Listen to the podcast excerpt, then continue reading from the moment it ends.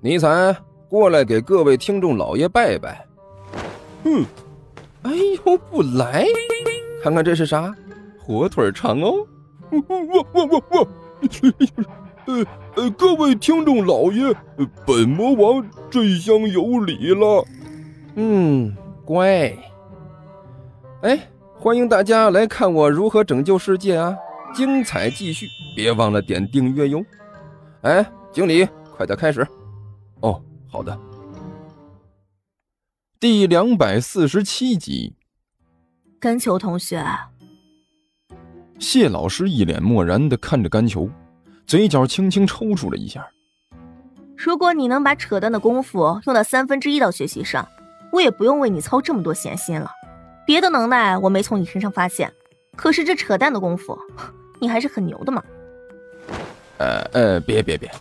甘球咧嘴笑道：“嘿嘿，哎，老师，您要是再这么继续夸奖我，我可就要骄傲了，真的要骄傲了。”要不怎么说您是老师呢？嗯，作为您的学生，我就这么一丁点的优点，就被您给敏锐的发现了。谢老师努力的压了压自己的火气，手指头动了几下，然后死死的按在讲台上，免得自己实在是忍不住给这个死胖子一巴掌。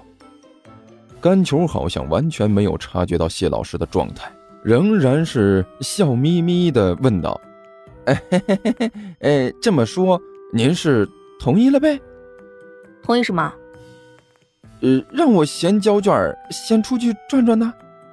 甘球眨了眨小眼睛，说道：“我什么时候说的同意了？”谢老师磨着牙说道：“哎，老师，您您这就太不讲究了吧？”甘球一脸的无奈：“我都和您摆事实、讲道理这么半天了。”您这么无情的拒绝我，我的口水岂不是都白费了？再说了，您刚才不是也和我说了，让我赶紧把卷子交了出去，省得影响其他同学。我现在这可是一种，呃，帮您省心的行为。刚才是刚才，现在是现在。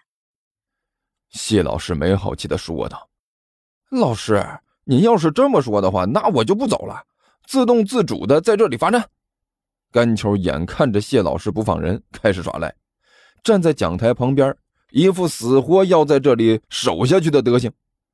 您监考您的，我在这里帮您看着，放心啊，保证老老实实的。你，谢老师最后无奈的拍了拍自己的脑门。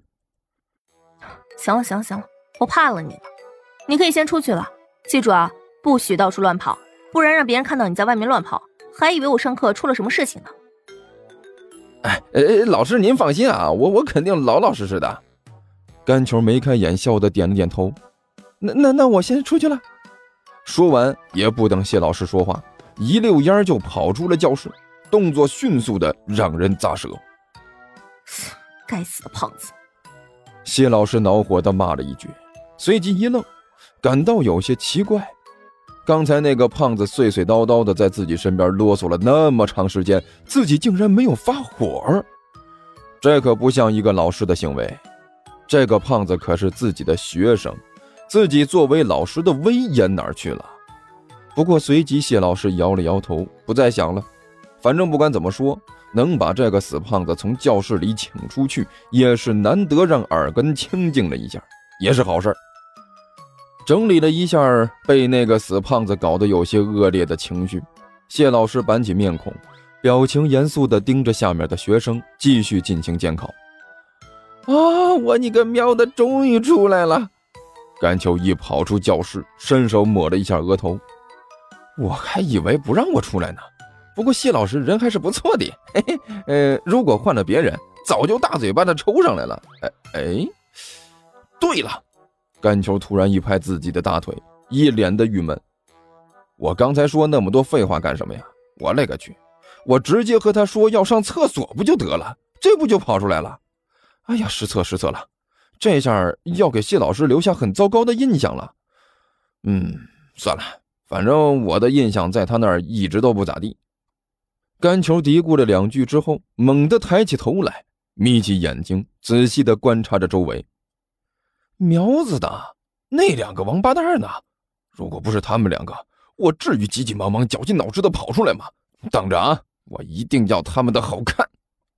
原来呢，就在刚才，甘球折腾傅晨折腾的兴高采烈的时候，突然发现了点情况。傅晨的位置靠着墙，旁边就是窗户。就在刚才那一刹那，甘球隐约在走廊里看到了一个影子，个子不高，鬼鬼祟祟的，瘦的和这个笤帚一样，后面还拖着一条细长的尾巴，怎么看怎么像是刘阿八。如果只是这一个背影，甘球还不敢确认什么，说不定就有闲着没事干的大白天出来玩个 cosplay 什么的。虽然这种可能性不大，但是现在这个年头什么都缺，就是不缺蛇精病。但问题是，甘球敏锐地发现，那个瘦瘦小小的影子怀里还抱着一只哈士奇。通过那只哈士奇身上的毛色、体型，还有从他脸上暴露出来的二货程度。甘球绝对可以肯定，那只哈士奇就是那个神叨叨的大魔王，一天到晚的叫嚣着要毁灭地球的尼采大魔王。如果尼采出现了，那就是说，抱着他的绝对就不是什么 cosplay 了，而是货真价实的刘阿八。这两个货不知道什么时候已经神不知鬼不觉的溜进学校里了，这还了得呀！这两个货在家里的时候就已经让人脑仁都疼了。现在倒好，竟然把自己活动范围扩大到了学校，这简直就是一种没事找死的行为啊！如果一个不好被人抓到了，自己就要陪着这两个混蛋一起做切片实验了，而且以自己的身材，肯定切的片比这两个货要多，遭的罪啊也要更多。所以甘球当机立断。不惜絮絮叨叨的把谢老师搞得是脑仁都疼，也要溜出来找到那两个二货。他喵的，千万不要让我找到你们这两个混蛋，不然我肯定让你们好看。甘球磨着牙说道：“哎呀，话说那两个混蛋往哪边去了？”甘球正在探头探脑，准备顺着一个方向找过去呢。就在这个时候。一只手突然从一边伸出来，重重的拍在了甘球的肩膀上。甘球感觉呀，就好像是有一把铁锤重重的砸在自己肩膀上一样，差一点直接就把他砸趴下。这货龇牙咧嘴的惨叫了一声，还没等他回过头呢，一个声音在他身后笑眯眯的说道：“哟，小同学，我们又见面了。”啊！汪旭打着哈欠从床上爬了起来，伸了一个大大的懒腰。懒鬼，这么晚才起来？李烟都在一边冷哼了一声，骂了一句：“啊，师傅，嗯，麻烦您说这话的时候，能不能把抱着的被子放下？”汪旭眨了眨眼睛，一点也不客气的说道：“您现在的这个形象一点说服力都没有。你懂个屁！”师傅，我这是在养精蓄锐。其实我早醒了，而且警觉着呢。”李延都没好气的说道，然后挪了两下屁股，黄色的海绵宝宝三角裤在被子边若隐若现。听说地球听书可以点订阅，还能留个言啥啥的。呃，大家给咱整整啊，让本王见识见识呗。